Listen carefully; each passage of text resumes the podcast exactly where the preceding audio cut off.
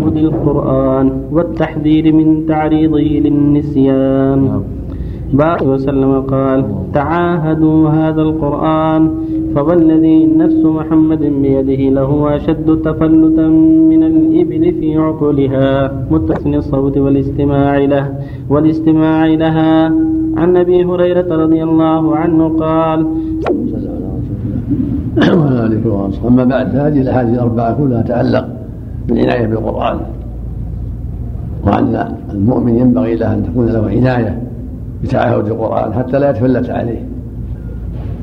الحافظ القرآن قد أعطاه الله نعمة عظيمة فالمشروع له أن يتعاهد هذه النعمة من إكثار القراءة تلاوة ليلا ونهارا حتى تستقر هذه النعمة وحتى لا يتفلت عليه. قد شبه النبي صلى الله عليه وسلم ذلك بالإبل المعلقة المعقلة. إن تعاهدها صاحبها استقرت وإلا أهملها تفلتت عليه. ولهذا قال تعاهدوا هذا القرآن.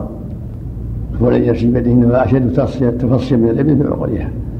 هذا يدل على انه ينبغي المؤمن أن يكون عنده عناية وحرص واجتهاد في تلاوة القرآن الكريم وتعاهده والحرص على بقائه في حفظه في قلبه حتى لا يتفلت عليه.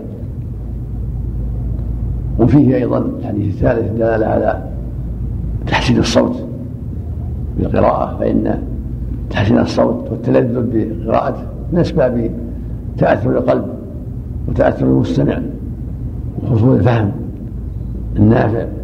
فالإنسان يعتني بتحسين صوته في القرآن الكريم وإخراج الحروف من مخارجها وإعطائها حقها حتى يفهم مراد الله وحتى يفيد من يستمع قراءته. ولهذا يقول صلى الله عليه وسلم ما أذن الله لشيء في ما أذن الله لنبي لكأذنه نبي حسن الصوت في القرآن يجهر يتغنى به يجهر به. يعني استمع كأذنه لنبي حسن الصوت في القرآن. يتغنى به يجهر به. وهذا شيء يليق بالله. استماعه وكلامه وسائر صفاته كلها تليق به. لا يشابه الخلق في استماعهم ولا في صفاتهم.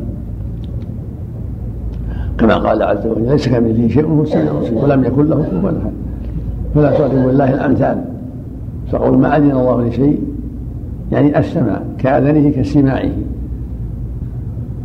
وهذا يدل على أنه سبحانه وتعالى يستمع قراءة القراء يعلم أحوالهم ولا تخفى عليه خافية جل وعلا.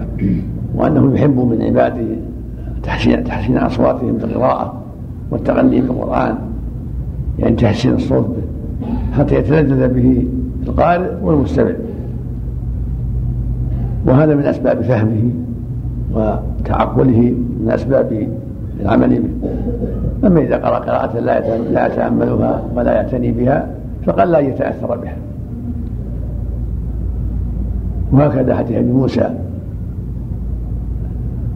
مر النبي صلى الله عليه وسلم بأبي موسى وهو يقرأ القرآن فاستمع له. فقال قد أوتي هذا مزمارا من مزامير يعني صوتا حسنا مزاميرهم اصواتهم العظيمة. في القران فلما أبلغ أبو موسى قال أبو موسى رضي الله عنه لو علمت أنك تستمع لحبرته لك تحبيرا يعني زدت في تحسين الصوت. فالمقصود من هذا كله أنه ينبغي للقارئ أن يحتسب الأجر وأن يعتني ولا تكون قراءته عادية لا يبالي بها ولا يهتم منها بل تكون له عنايه بالقراءة وتحسين الصوت والتدبر والتعقل والتفاهم. حتى ينفع نفسه وينفع من يستمع له.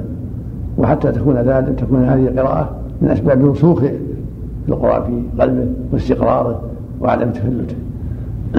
وفق الله الجميع